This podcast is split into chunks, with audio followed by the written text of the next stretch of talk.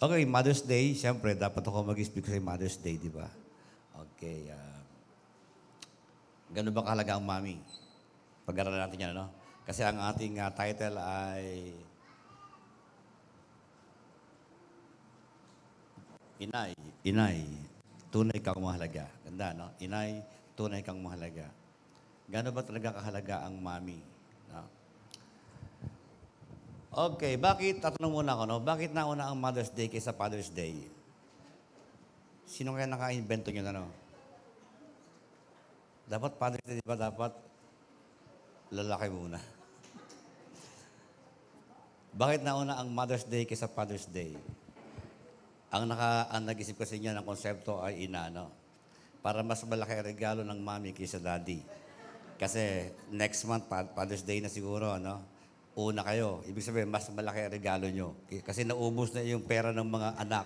Ibigay na sa mami. Kaya sabi, Daddy, napabigay na kay mami. Kaya wala na, wala ka na regalo. Mautak, ano? Bakit nauna ang Mother's Day kaysa Father's Day, ano?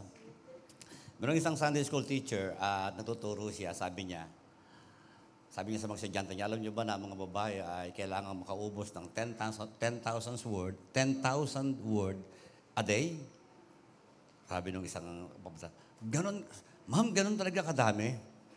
Tumayo yung isa, sabi niya, alam mo sa akin, ang mami ko, breakfast pa lang, ubos na yan. No? Oy, yung plato mo, ayusin mo ha. Yung, yung mumu mo, ipunin mo. O yung tayo mo, ayusin mo. Huwag ka, mag, huwag huwag ka munang susubo ng kanin hanggat maroon ka pang kain sa bibig mo, ano? Ah, pagkatapos mo kumain, maligo ka. Pagkatapos mo maligo, ayusin mo ang kwarto mo. Oh, ay, detalyado yun. Tapos, pagkati na, alalayan ka mo hanggang hapon, no? Titingnan niya kung ginagawa mo, pinagkasabi niya. Di ba sinabi ko sa'yo? Oh, ganun kaya umami. Kaya, kaya ano, umaga pa lang ubos na yung 10,000. Dapat 20,000 sila. Kul- Kulang talaga, no? Meron namang isang, ah, maganda magkwentuhan lang eh, no? masaya. meron namang isang, uh, meron isang, ah, meron isang binata na 32 years old na. Sabi nung, sabi nung kanyang kaibigan, "Ba't wala ka pang girlfriend? Eh, matanda ka na. Hindi si Saren to, ha? Ay sabi niya, paano naman? Lahat kasi ng mga niligawan ko, ihasama ko sa bahay namin, reject lahat kay mami. Ayaw ng mami ko talaga.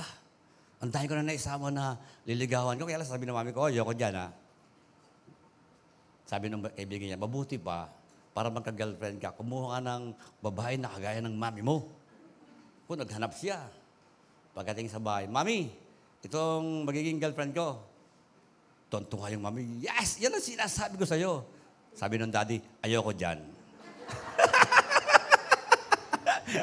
Pagkagaya ng mami, ayaw ng daddy. Reject sa daddy, ano?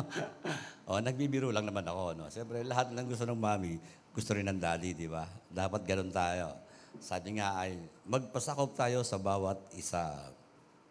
Okay, mga IT. Nasaan ang IT rito? What is the similarity between uh, mommy and computer? Ah, di ba? Mga IT kayo, ha? Oh. Ah, ano? Ano daw pagkaka ano daw, ano daw ang pagkaka pagkakahawig ng computer at saka ng mga mommy? Simple lang. Computer goes well when it listen to its motherboard. Di ba? Kapag yung command ng motherboard ay, ay uh, ginagawa ng bawat component, nagiging maayos ang function ng computer. Same with the home, di ba? Kapag ginagawa ng lahat ng miyembro ng pamilya, ang sinasabi ng ina, maganda ang tahanan. Masaya. No? Pati daddy, nakanomero. Oops! Chinelas mo, ha? Huwag may papasok dito yan. Oops! Okay, dandahan ang pagsasarado ng pinto. Nakakaya sa kapitbahay. Nakaka-relate sila, no? Sabi sa inyo, no? Okay, uh, every, every members of the family goes well when everyone listens to the mother. Uh, Mother's Day naman, kaya bigyan natin ng pagkakataon silang mag-enjoy, ano? Babawi na lang tayo sa Father's Day. Sino gusto mag-speak sa Father's Day? Ayoko na mag-speak. Dapat ako'y nakaupo. Dapat ako'y nakikinig lang, ha? Tapos purihin niyo kami ng purihin. Ano?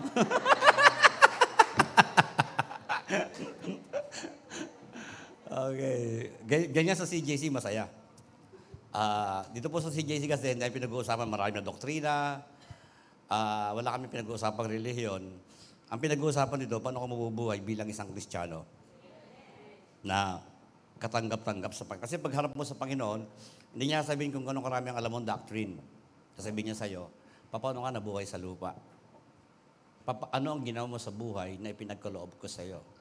This is the reason why meron tayong 101. But meron si JC 101? Para malaman mo kung paano ka mabuhay ng matiwasay. Ang 101 ay nakadesign para ang mga mananampalataya ay mabuhay ng matiwasay. Ang 102, puro doctrine yan. Para malaman ng mananampalataya kung ano ang ibig sabihin ah, ng, ng Diyos, ano, ng Biblia, para magkaroon ka ng ample knowledge about about God, about doctrine, about Trinity. Pero ang kung gusto mo magpatuloy, meron tayo 103 para paano ako maglilingkod, paano ako magiging pastor, paano ako magiging leader.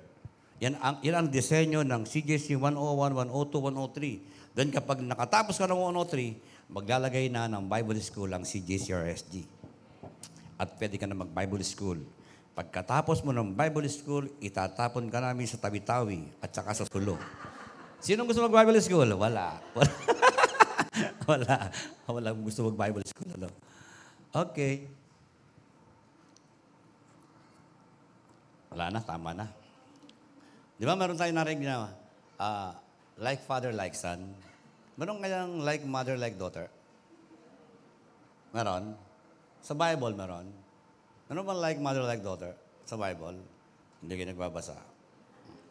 Ezekiel 16.34, makita niyo yun doon. Huwag na sabi, makita niyo, like mother, like daughter. Yun nga lang, nagamit siya sa negative sense. Pero nakalagay ang like mother, like daughter. Okay. Bakit ang mga babae sa Old Testament ay parang kasangkapan lang ang turing sa kanila? Ano ang dahilan?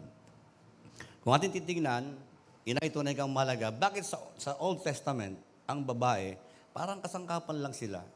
Parang hindi sila tao. Nabasa niyo ba? Noong si Abraham ah, hindi magkaanak kay Sarah, sabi ni Sarah kay Hagar, sipingan mo asawa ko para magkaanak kami. Ganon kat- katindi ha. Binasa niyo ba yon? Wala siyang, wala siyang karapatang tumanggi. Ganon ang babae nung una. Si Solomon nag-asawa, isang libo. Magustuhan niya, maging asawa niya. Asawa niya.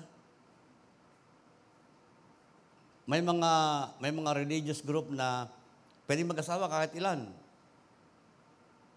Kasi yun ang orientation nila. Ang babae naman, kasi since anong bata siya, yun din ang orientation nila.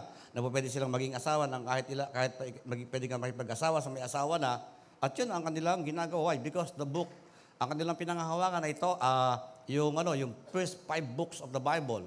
Genesis, Exodus, Leviticus, Deuteronomy, Numbers. Ang tawag doon ay the Torah. The first the, the first five law in the Bible. Yun, hanggang doon na sila.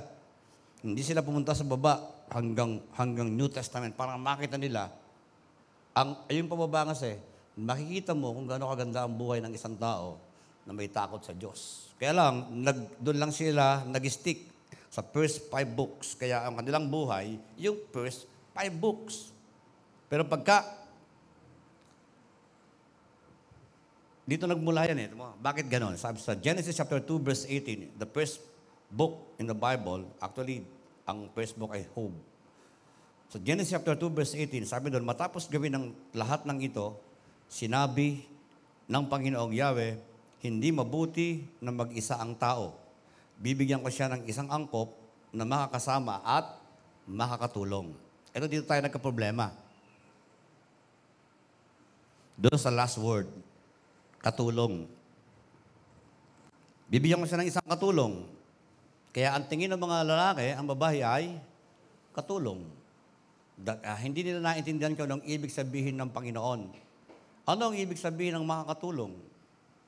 Bakit na-misinterpret siya ng marami? Kaya ang tingin nila sa babae, katulong lang. Kasangkapan lang, alipin lang. Kaya pag pumunta ka ng Middle East, kapag nag-apply doon na, ah, halimbawa ay Anong tawag dito? Katulong sa United Middle East. Pag ikay ni-rape doon ng mga Arabo, wala silang kasalanan.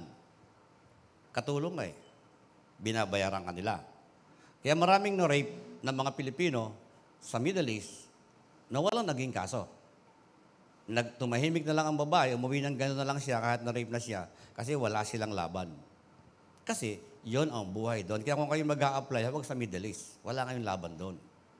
Pwede nga kayong patayin doon eh. Pwede kayong tadyakan na wala silang kaso. Kasi kayo ay alipin. Yan kasi ang orientation. Kasi a- a- ang sa Middle East, kasi orientation nila, yung first five book, Genesis, Exodus, Leviticus, Number, Deuteronomy. Yan ang kanilang pananaw dyan. Pero kung ating babasahin sa awit 70 verse 5, meron ba ko niyan? Wala. Ha? 70 verse 5, sabihin ko, basahin ko na lang, ano? Makinig kayo. Ito ang ibig sabihin ng katulong. So, awit 70 verse, lubos akong managihirap, tunay na nang hihina. Lumapit ka sana agad, O Diyos, sana'y lumapit ka, o aking tagapagligtas, katulong ko sa katuwina. Katulong ko sa tuwina. Ang, ang root word, ang ginamit na Hebrew word yan ay Ezer, E-Z-E-R. Nang ibig sabihin, uh, in times that we are in trouble, ang Diyos ay ating katulong. Yan ang dahilan kung bakit nilikha ang babae. Para kung sakasakali dumating sa sitwasyon na di-discourage ang lalaki, kapag ang lalaki ay nanghihina at nanlulupaypay, ang babae ay Ezer. Siya yung katulong ng asawa niyang lalaki para makabalik siya sa kanyang composure as man, as father, bilang head of the family. Kasi ang lalaki ang bumubuhat sa pamilya at napakahirap ng trabahong ito na kapag ka ang iyong pamilya ay hindi magandang kalalagayan, ang sisi lagi sa daddy. Tamad kasi ang tatay mo.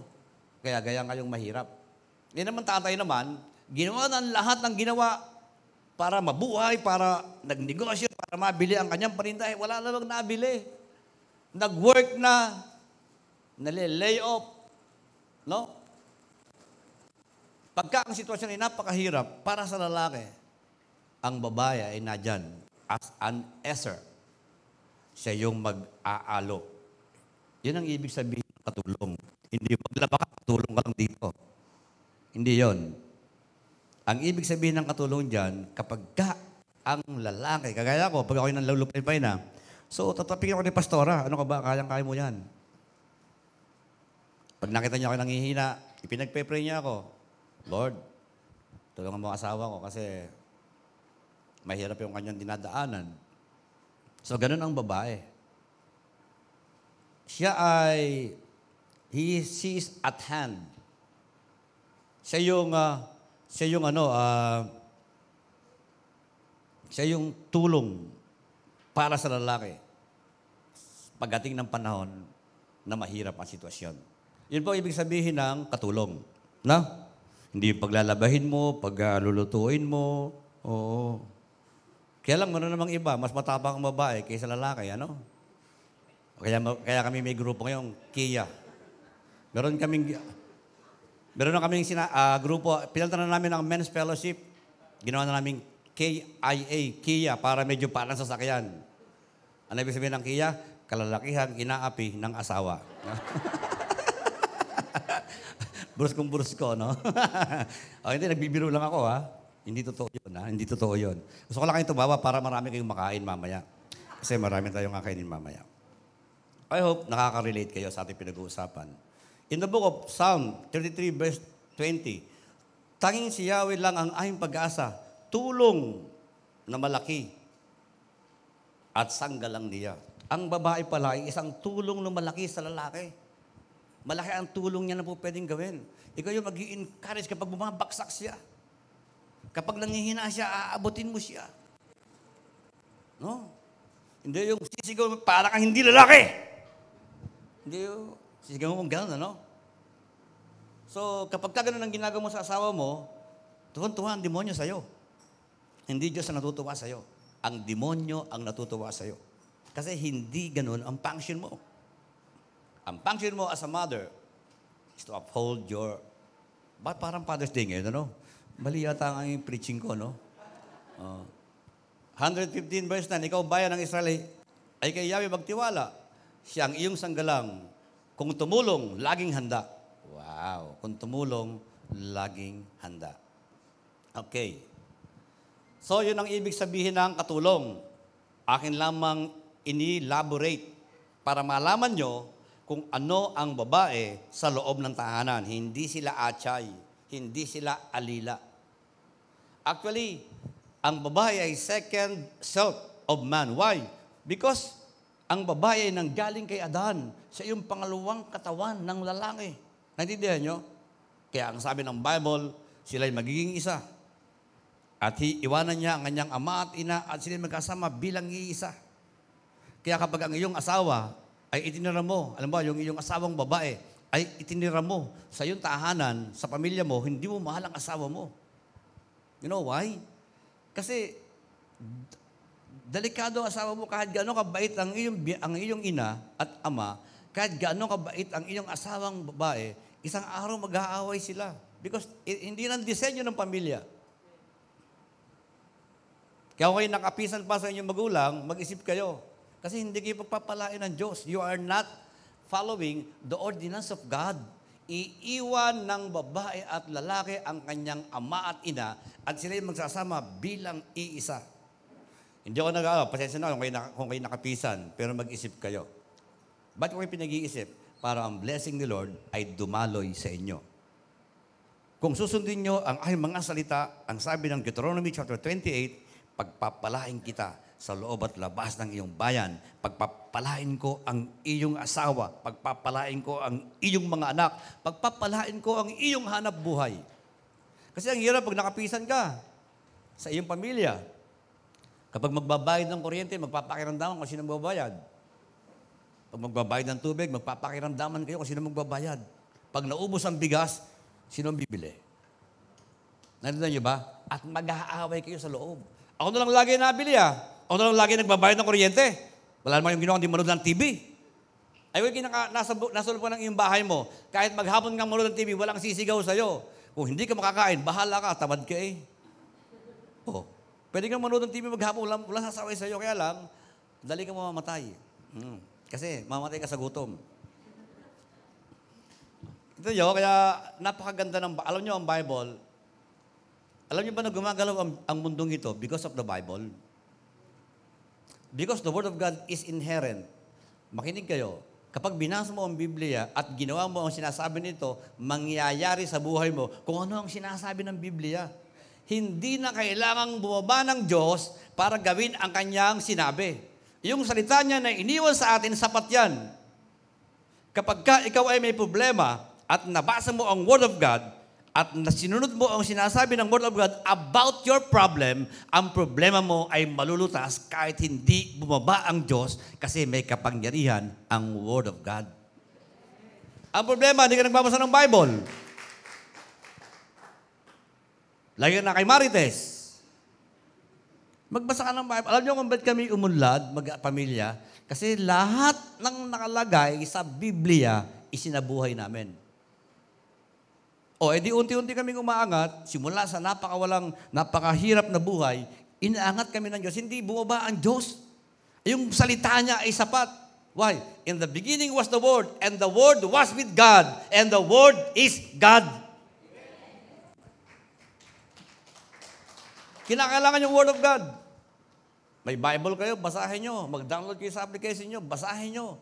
Ano mang sitwasyon ng buhay mo, ganun ang puntahan nyo. Kaya, si Pastora, buhay niya ay, siya ay buhay na salita ng Diyos sa aming pamilya. Sabi niya, kita niyo yung mga langgam mo, wala silang ano, wala silang hari ha. Pero nag-iipon sila pag panahon ng taginit para pag dumating ang tagulan, marinig yung pastora, puro word of God eh, sa kanyang mga anak, sa aming ano. Ako, no ay nung bata pa sinasari, iniipon ko sila sa ibabaw ng kama kahit maliliit pa sila. Bina-Bible study ko mga anak ko. At nung may gusto silang gulang, inipon ko sila, sabi ko, ano, kaila, gusto niyo bang tanggapin ng Panginoon sa inyong buhay bilang matagapagligtas? Opo, Daddy. O, sunod kayo sa panalangin. Panginoon, Panginoon, sunod sila lahat. Ako mismo, bago ako nagpastor sa CJCRSG, ako'y pastor ng aking pamilya. At kung ikaw ay epektibong pastor sa pamilya mo, epektibo ka rin pastor ng mga tao.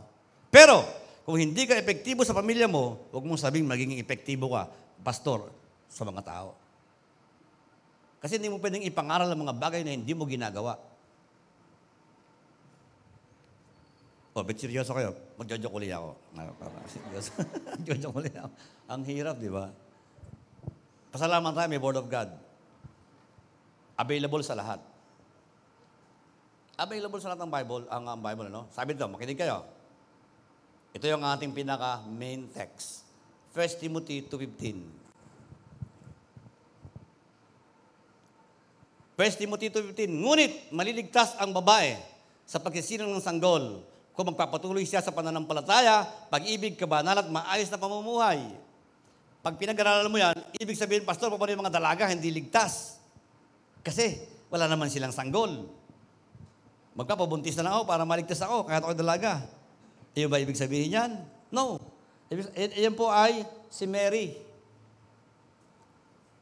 Si Mary ang nagsilang kay Jesus Christ at ang kaligtasan ay dumating sa lahat ng tao. Yan ang problema ni Satanas eh, no? Ang naging problema ni Satanas, lahat ng lalaki na makita niya na brusko at magaling, ipinapapatay niya. Si David, gusto niya ipapatay. Si Abraham, gusto niya ipapatay. Lahat ng lalaki. Ang hindi niya alam, ang special armament of God is none other than a girl. Ang pinakamatinding sandata ng Diyos ay babae. Wow! Hindi lalaki. Mamaya, pag-aralan natin yan. Uy, klase may maglalagay sa akin mamaya mga babae, no? Mag mag sa akin. Gagalingan ko para ano. Okay. Bakit sinabing ganon? Makinig kayo, ano? Noong dumating si Kristo, sa Old Testament, kakawa ang babae. Pwede kang gamitin anytime, wala kang palag sa kanila. Pag sinabing sipingan mo ko ngayon, sisipingan mo siya, walang palag ang mga babae. Kapag gustong hiwalayan ng lalaki ang babae, gagawa ng divorce letter, hasabit sa pinaka punong bayan at i-divorce kanila. Halimbawa, ikay naghihilik, hindi makatulog ang lalaki, pwede kang palitan. Kasi mat- maingay ka, hindi ako makatulog. Pwede kang palitan. Pero, natatawa yung iba, malakas ang mag, ano, no, maghilig, ano? Si Pastoral, lakas maghilig, pero I love the way na humihilig siya. Alas dos na ng madaling araw ko bago makatulog, ano? Ang iba nga, ibinire-record pa ng mga to eh. I-record natin. Ah. Ngunit maliligtas ang babae pagsisilang ng sanggol kung magkapatuloy siya sa pananampalataya. Yes. Bakit sinabi ito? Ito ba ay merong kaugnayan sa mga babae? Yes. In the book of Galatians chapter 4. Nasaan na ako? 3.28. Makinig kayo mabuti. Galatians 3.28. Wala nang pagkakaiba ang Hodyo at ang Griego, ang alipit ng Malaya, ang lalaki at ang babae. Kayong lahat ay iisa dahil sa inyong pagkipag-isa kay Kristo Jesus. Nung isilang si Jesus, nabawi ang reputasyon ng babae. Ang babae at ang lalaki ay wala nang pagkakaiba. Kaya ang iba nagtotomboy, ano? Mali ang kanilang interpretasyon. Ibig sabihin, pagdating sa moral, pagdating sa karapatan, ang babae at lalaki ay magkapantay lamang sa harapan ng Diyos. Nangyari lang ito, naputol ang sitwasyon noong una, yung kalakaran o kultura noong una ay naputol noong dumating ang New Testament. Dahilan kay Jesus, ang mga babae ay nakabangon ang reputasyon. Hindi mo siya pwedeng alipinin, hindi mo siya pwedeng saktan ng kamay, hindi mo siya pwedeng gawa ng mga bagay na hindi maganda. May kalaban ka ngayon, ang Diyos at ang batas. Naintindihan niyo? Kaya kung meron dapat nagpapasalamat sa Diyos, kayo yun, mga babae. Kasi nabawi ninyo ang inyong karapatan at ang inyong reputasyon noong dumating ang ating Panginoong Jesus. Pwede bang palakpakan niyo si Lord? Mga nanay. Kaya ngayon, wala na, pantay-pantay na tayo. Hindi ko may lalaki, ah, ikaw ang masusunod lagi. No. Ang sabi ng Bible, magpasakop kayo sa bawat isa. Ano sabi? Ikaw, babae at lalaki, dapat kayo ay nagpapasakop sa bawat isa. Ikaw, babae, igalang mo yung asawa. Yun ang iyong paraan ng pagpapasakop. Ikaw naman lalaki, mahalin mo ang iyong asawa. Kapag ginagawa niyo yun, ang sabi ng Bible, walang hadlang sa inyong panalangin. Kapag hindi mo iginagalang at lagi mong inaaway ang iyong asawang lalaki, ikaw na rin ang dahilan kung bakit naghihirap kayo. Ikaw lalaki, kapag hindi mo minahal ng totoo ang iyong asawang babae, ikaw ang dahilan kung bakit kayo ay naghihirap. Kung bakit bumabaksak ang buhay nyo. Kahit anong paghihirap nyo, hindi kayo makaangat. Kasi hindi nyo sinusunod ang salita ng Diyos. Ikaw lalaki, mahalin mo ang iyong asawa. Paano mo mahalin ang iyong asawa? Paano mo mahalin ang ina ng iyong mga anak? Kung paano minamahal ni Jesus ang mga mananampalataya, lalaki, ganun mo mahalin ang iyong asawang babae. Na kahit ikay makulit, mahal ka pa rin ni Lord. Minsan makukulit talaga ang mga babae, lalo na kapag ka dumating ko nilang period. May ulo nila. But you need to understand them. Kailangan mong unawain sila. Ikaw naman babae, alam mo naman, ang, alam mo naman, mait ang ulo namin kapag kami iyong sinisigawan. Huwag mo kaming sisigawan kasi ayaw namin noon. Kasi ang aming disenyo ay hindi para kami sigawan. Ang aming disenyo kami dapat iginagala ng asawa naming babae. Kaya pag sinigawan mo ako bilang asawa mo ako, ang sinisigawan mo ay ang Diyos, hindi ako. Ang iyong sinisigawan ay ang Diyos na nagsabi, igalang mo ang iyong asawang lalaki. Pag hindi nyo ginawa yan, mula ngayon, bumilang kayo ng sampung taon, kapag hindi nyo ginawa yan, ganyan pa rin kayo. Hindi na kayo uulad. Kasi nilalabanan nyo ang salita ng Diyos. Mga lalaki, mahalin nyo ang inyong asawa.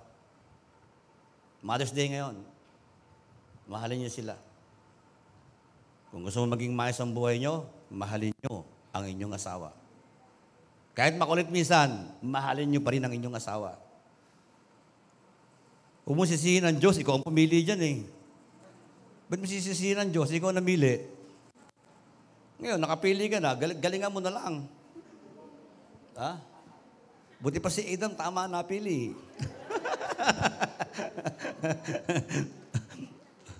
Tawa naman si Adam talaga. Gusto ko talaga si, si Adam kasi lagi ang bida rito. Yan, no? Okay, number one point para sa mga bami. Bakit kayo mahalaga? Special armament of God. Ang mga babae ay mahalagang kasangkapan o sandata ng Diyos. In the book of Judges, chapter 4, verse 19, noong si Habin na isang kanineo ay laging sinasakop ang mga Israelita. Meron siyang, meron siyang leader ng pangalan si Cesara. Sobrang lupit niya itong si Cesarang ito. Ay malupit siya, gawa ng 20 years, 20 taon. Kapag kayo mga Israelita magtatanim ng halaman, meron silang karwahe na 900, papatakbuhan ng karwahe ang tanim ng mga Israelita at mamamatay lahat yung tanim. Papatay nila sa gutom mga Israelita. Kaya lang sabi ni si Deborah, yung propetisa, Hoy, Barak, sabi ni Lord, labanan mo yung mga ano. Labanan mo yung mga kaninayang yan. Sabi ni Barak naman, kung sasama ka sa akin. Eh si Deborah ay si prophetess, siya ay babae. Kaya lang sabi ni Barak, bay sumama ka. Pero sabi naman ni Deborah, alam mo, dahil sa ginawa mo yan, hindi ibibigay sa iyo ng Diyos ang karangalan. Ibibigay ng Diyos ang karangalan sa isang babae. Kaya mga lalaki, magpakalalaki tayo, ha? Okay. Lumunag, dating na ang gera, naggera na. Ito na. Outnumbered ng mga Israelites. Kaya lang, bago dumating ang mga sokbo ni, ni si Sarah, si Sarah, si Sarah doon sa lugar ng labanan, nagpadala ng kalituhan ng Diyos. At narito ang kalabang napakadami. At kanya-kanya sila ng tago. Nagtago itong si Sarah sa isang bahay ni Hael. Si Hael naman to, may babae. Nakita ni Hael, yung pinaka-leader ng mga sundalo, ay papunta sa bahay niya, nagtago. Ang ginawa niya, ang sabi ni Jael kay, kay ah, sabi ni si Sarah kay Jael, meron ka bang inumin dyan? Uhaw na uhaw na lang ako. Itago mo muna ako. Kaya natakot siya eh. Ito naman si Jael, napakautak. Sa halip na tubig ang ibigay, nagtimpla ng gatas. Gatas. Isang malaking baso, ibinigay kay, kay si Sarah. At nilaklak naman. Ay, siyempre, pagod na pagod. Tapos gatas, ano mangyayari? Nakatulog siya. Noong makatulog itong si Siserang ito, doon sa loob ng bahay ni Jael, tulog na, kumuha si Jael ng tusok ng kahoy at inilagay sa ulo, tapos pinalo ng maso. Ang nakapatay sa matinding kalaban ng Israel ay babae. Kaya ang babae ay iba silang mag-isip. Kaya mag-iingat kayo mga lalaki. Iba silang mag-isip. Kapag natutulog ka, lalo na pag natutulog ka. Ah, Di ba? Napatay niya. Wow, nagdiwang Israel, babae ang pinarangalan sapagkat siya ang nakapatay sa pinakamatinding kalaban ng Israel. Iba kasi silang mag-isip. Isipin mo, tubig ang hinihingi, gatas ang ibinigay. Kaya pag binigyan ka ng asawa mo ng gatas, mag-iingat ka. Hindi, sabi mo, tubig na lang. Nagbibiro lang ako, ha? Okay.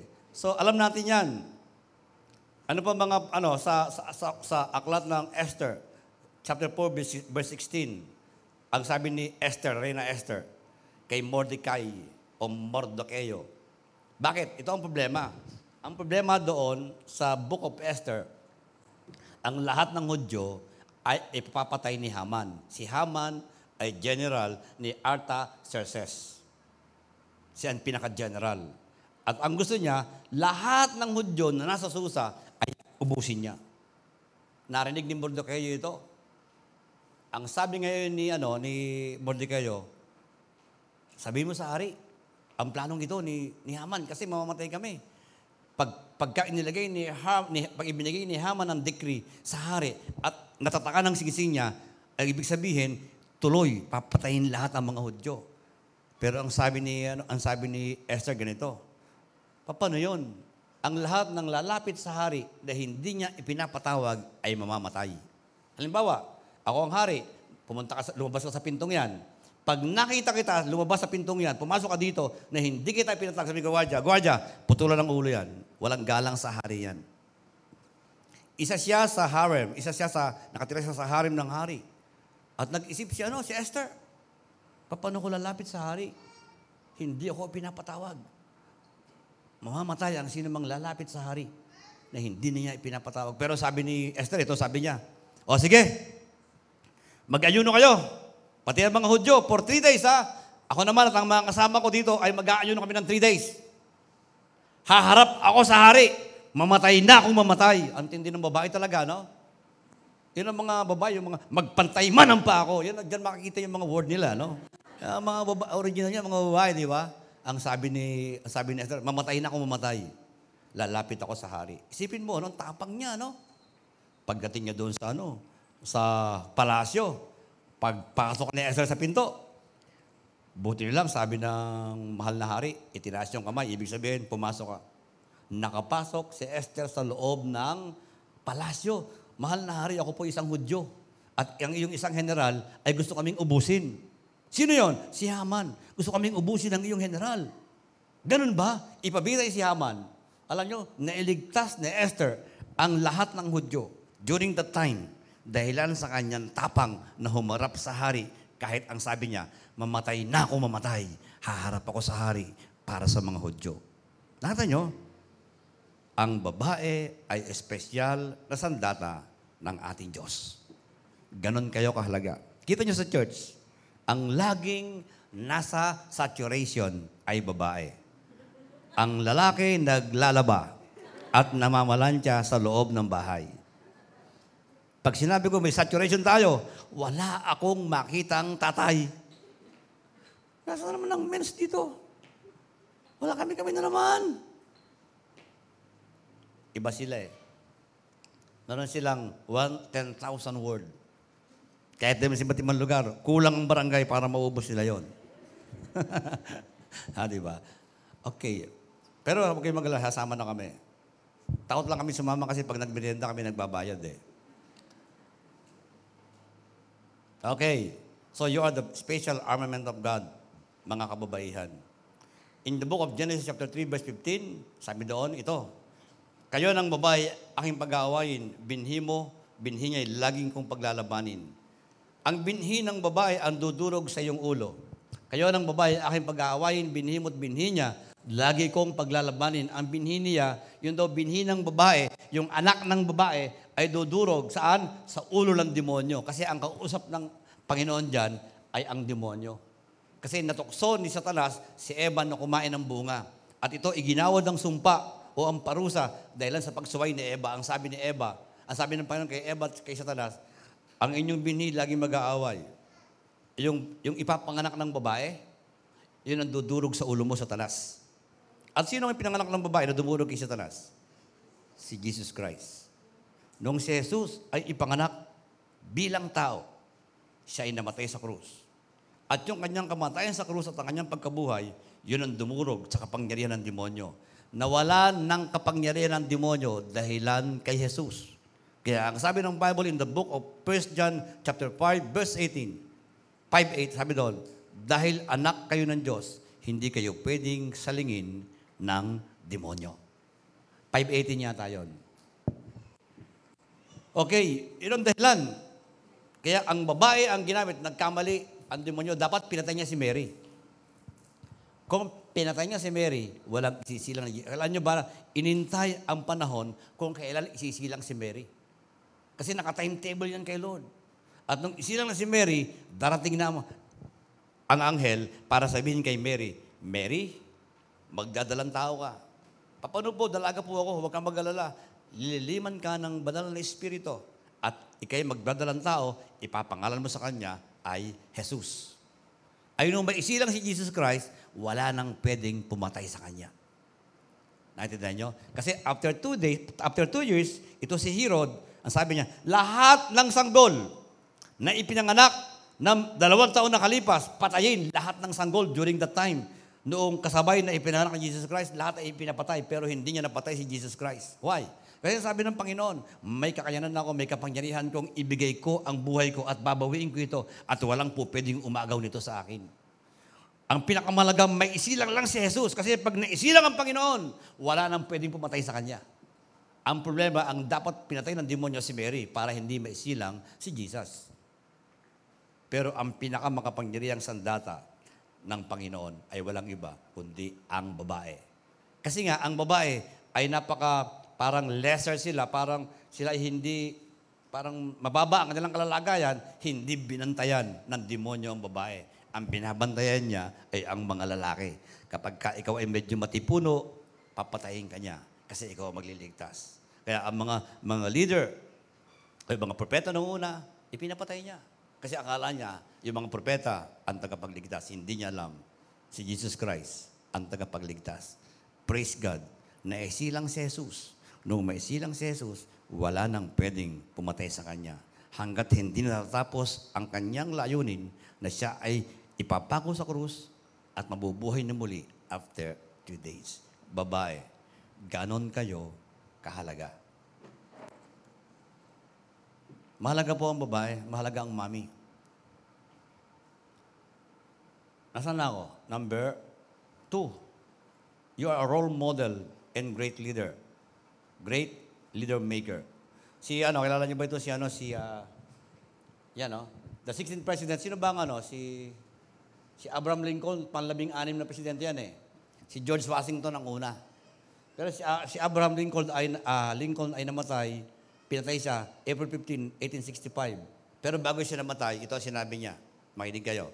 One of the great president of the United States says this word or praise. All that I am or ever hope to be, I owe to my mother. Kung ano ko ngayon at ano pa ang aking mararating, ang lahat ng ito ay utang ko sa aking ina. Ang mga mahusay na presidente ay hinubog saan sa kandungan ng ina. Ang mga daddy nagkatrabaho, pero ang nag-aalaga at nagtuturo ay ang ina. Kapag ka ang ina ay ginagampanan ng maayos ang kanyang tungkulin, bilang ina, lumalaki ang bata na mapagmahal. Lumalaki ang bata na magalang. Lumalaki ang bata na may magandang moral kapag ka ina ang nag-aalaga sa kanyang anak. Ibang mag-alaga ang mami. Diba mga mami? Pagka may kainan, sila ang huling susubo. Yung kanilang pagkain, ibibigay pa sa kanyang anak. O ito na, sa'yo na to. Kahit hindi sila nakain. Ganon kasi ang damdamin ng ina. Ang mga daddy naman, akin na yan. Tatakmo. Tatakmo, tatakmo. Lahat nasa plato nila. Kaya naha-high blood tuloy. hindi, no? Iba talaga ang mami. Kapag dating sa ano, siguro, kung hindi ganyan ang mami nyo, meron siyang ibang qualities or notable qualities na ma- masasagi sa buhay niya kahit hindi ganito. Hindi kasi lahat ay, ah, hindi kasi, meron tinatawag na dominant qualities ang bawat ina. Maaaring hindi sa ganun sa ganung area, pero sa ganitong area, makikita mo, dominante naman siya doon. Ano? Sobra naman siya, hindi siya masyadong mapag-alaga sa kanyang asawa, pero mapagmahal naman siya sa kanyang mga anak. May ganong klase ng qualities. Pero habang pinag-aaralan natin to, mag-adjust kayo mga mami. Para kayo ay maging maayos ang pamilya. Para kayo maging model family sa inyong lugar. Hindi yung kapag ka nalamang born again kayo, takot ang mga tao. Kasi hindi maganda ang inyong relasyon. Isipin mo, mag-aaway kayo araw-araw, tapos sasabihin sa mga tao, mahalin nyo ang Diyos, mahalin nyo ang asawa nyo. Hindi kasi sinungaling kayo. Kung yung isa-isa na nga asawa, hindi mo mahal. Paano mahalin nila yung mga ibang tao, ang dami-dami? Yun, may nag-agree sa akin. Sabi na nga baga eh. So, in the book of 2 Timothy, one of the great apostle of during his time, 1 Timothy, 2 Timothy 1.15. Sino ito? Si Timoteo ito. Tignan niyo ha? Sabi ni Pablo kay Timothy, Hindi ko nalilimutan ang tapat mong pananampalataya. Si Timothy, ang pinagkatiwalaan ni Pablo ng ministeryo noong siya'y mamamatay na. Kay Timoteo inilipat ang pamamahala. Bakit inilipat kay Timoteo ang pamamahala? Anong dahilan? Pakinig kayo. Hindi ko nalilimutan ang tapat mong pananampalataya Noong unang tinaglay mo, noong unang tinaglay ng iyong lolang si Loida at ng iyong ina na si Eunice. Yung kanyang ina na si Eunice at ang lola niya, sila ang nag-disciple kay Timothy. Kasi noong una, walang formal schooling, walang school noon. Ang school noong panahong yon ay walang iba kundi ang tahanan at ang tagapagturo ay ang ina. Kaya naging matibay ang pananampalataya ni Timothy because of his lola and mother. Kaya epektibo magturo ang mga mami kaysa daddy. Pag daddy kasi po, ano ka ba naman? Nakakailang ulit ko na sinasabi, napapalo tuloy, ano? Pero ang mga mami, mahaba ang kanilang pasensya. Pero nauubos din, no? Nauubos din. Okay. So may natutuhan ba kayo? Kaya ganyan kahalaga ang mami. Ang, pag ang mami ay nag-abroad, kalahati ng buhay ng anak mo ay mawawala. Naintindihan niyo? Kapag ka ang daddy ay nag-abroad, kalahati ng buhay ng anak mo ay mawawala. Para maging maayos ang buhay ng bata, ang mommy at daddy ay dapat hindi absent. Yung absenteeism dapat na-avoid yun. Ngayon, pastor pa rin nasa abroad ng anak ko eh, ang asawa ko. Kasi wala nga kami bayad sa bahay. Ay di, meron naman tayong tinatawag ngayon na Google Meet, di ba? Dapat yung asawa mo nasa abroad, kinakausap ang iyong anak. Ipinagpe-pray ng asawa mo nasa abroad ng iyong anak.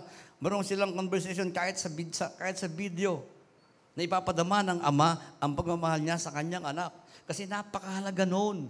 Kung gusto niyo lumaki ang inyong anak na well-rounded individual, kinangala, may part ang ama at, at, at ina na pinagsasama. Subukan mong, subukan mong hiwalay ng iyong asawa at ikaw magpalaki sa anak mo. Sabihin ko sa'yo, 100% hindi magiging magandang buhay ng anak mo. Kahit anong galing mo pang ina. They need the father image. Kailangan nila ng lalaki, ng ama. Kita nyo, kapag ka babae lang, ang nag-aaruga lagi sa bata, ano nangyari sa bata? Nalambot. Sa na magmekanik kung gusto mag-manicure, ay lalaki. Pero kapag ka naman ang kasama ng bata, babae, ay ang kanyang daddy, at wala yung mami, ano nangyari sa bata? Nagiging tomboy. Why? Kasi yun ang kinalalakihan niya eh. Natindihan nyo? Kaya kinakailangan para maging buo ang isang bata, para maging mais, yung mami at daddy, lagi dapat na dyan. Nagtutulong sila para palakihin ang bata. Ang problema nito, kapag kayo born again, tapos ang asawa mo unbeliever, hindi nila ito maiintindihan. Di ba? Hindi maintindihan to. Kahit sabi mo sa kanya, huwag ka naman ganyan kasi kailangan ka ng, ng anak mo. Bahala ka na dyan. Pag tumigil ng bahay, di wala tayong kakainin. Ganon marinig mo sa kanya. Pero dapat mga daddy, meron kayong quality time sa inyong anak. Ah, mga anak ko, meron, meron akong pinaka, hindi ko pinababayaan ng ano, mga anak ko, hindi ko sila nakaka-banding. Nakakain kami sa labas, nag-uusap kami sa bahay. Oh, nagbibiroan kami, kwentuhan kami. Oh, minsan, sinisigawan ko sila. Pagka nagkamali. Kasi pagmamahal yun eh. Deep concern for the family, si Abigail. Noong panahon ni, ni David, alam niyo si David, meron, meron siyang mga tauhan na nagbabantay doon sa kay Nabal na mga tupahan. Sa gabi, na doon ang kanyang mga tauhan kasi may gera, binabantayan. Kaya lang, noong magutom na sila David, sabi nung kanya, sabi ni David, pumunta kay Nabal, humingi ka ng gatas at saka mga tupa, sabi mo, pagkain natin kasi na, nasa labanan tayo. Ang sabi naman ni, ang sabi naman ni, Nabal, ni Nabal doon sa mga sundalo, sino bang David na yan? Wala akong kilalang David. Umalis kayo dito. Narinig ngayon ni Abigail. Kasi alam niya na pagka ginanon ng hari, mamamatay sila lahat. Alam niya na papatay ng kanyang pamilya. Alam niyo ang ginawa ni Abigail? Yung deep concern for her family. Nagpahanda agad siya ng mga gatas at saka mga tinapay. At nagpunta kay David, mahal na hari, patawarin niyo na po aking asawa. Alam mo, lumuhod siya sa hari at iningi niya ng tawad si Nabal. At sabi niya, kung hindi ka lang dumating, ubus na ang lahat ng lalaki sa inyong sambayan. May concern. Ang masyadong malalim ang concern ng mami sa family. Kaya maghanap, maghanap ka, yung mga nahuhuli na nag-shoplifter, yung mga nahuhuli nag-shoplifter dyan sa mga mall, sino? Babae, lalaki? Babae. Bakit? Ba't siya nagkatago dito ng mga dilata, mga noodles? Kasi wala silang maipakain sa bahay nila, eh. wala naman sa kanyang mga pamilya. eh. So, ang gagawin niya, gagawa siya ng paraan para mapakain ang kanyang pamilya. Kahit siya mapahiya, wag lang magutom ang kanyang mga anak.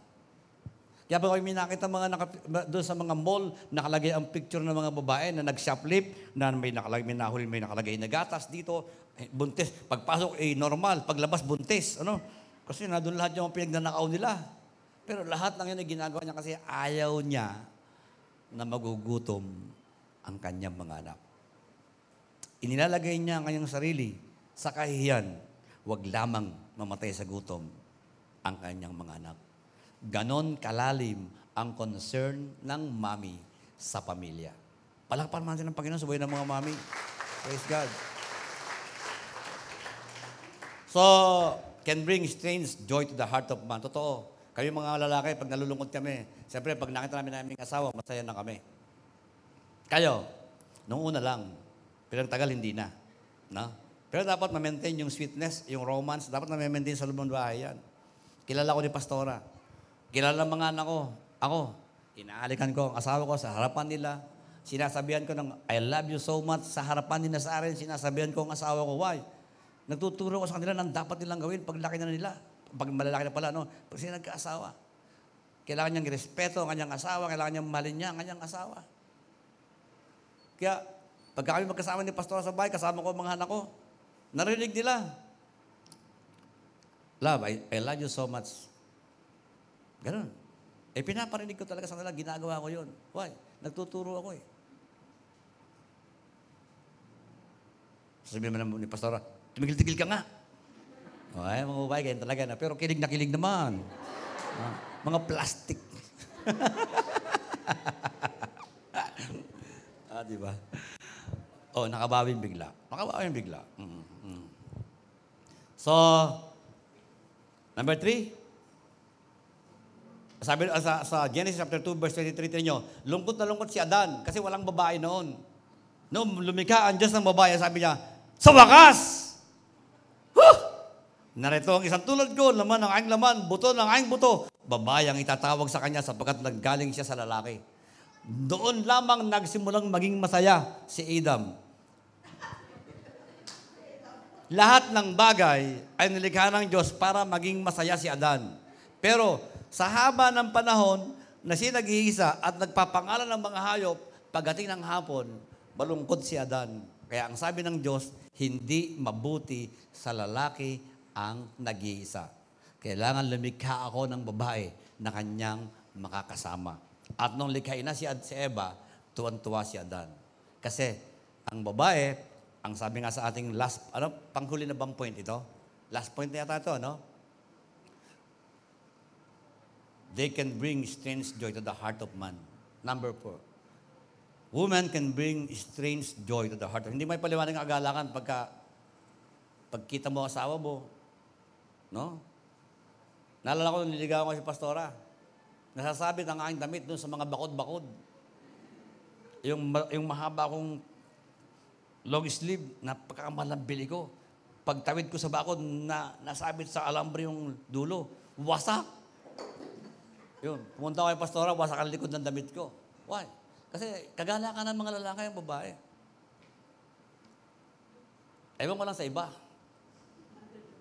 Buglot na ba kayo? Alam nyo, a- a- ang Roman kasi, huwag niyong, huwag niyong kakalimutan sa tahanan, ibalik niyo yung, yung, ano, yung, inyong, yung sweetness. Kasi kapag naibalik niyo ang sweetness sa loob ng pamilya, sino, mag, sino magbe-benefit? Kapitbahay? Hindi. Kayo mismo magbe-benefit. Kasi magiging maganda ang inyong samahan, mag- magiging maganda kayong mag-isip, wala kayong samaan ng loob. Mo? Magiging maganda ang inyong pagpapalaki sa inyong mga anak. Hindi makita ng inyong mga anak na kayo lagi na lang nagbabatuhan ng plato. Kasi maayos ang inyong samahan sa loob ng tahanan nyo. Mahal nyo ang bawat isa.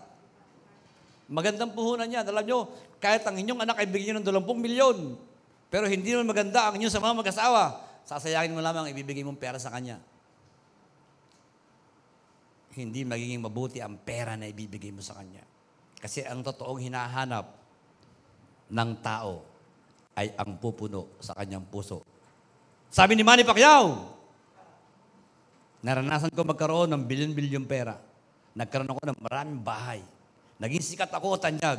Pero hindi yun talaga ang kailangan ng tao. Ang kailangan ng tao, kapayapa at katahimikan ng puso, galing kay Kristo. Galing kay Kristo. Kaya mga kapatid, ayusin nyo na, no? Mga daddy, kung kayo galing sa taas ng mami nyo sa inyong asawa, ilang alang, humingi ng tawad, at kayo ay ibalik nyo, i-restore nyo ang family. Restore.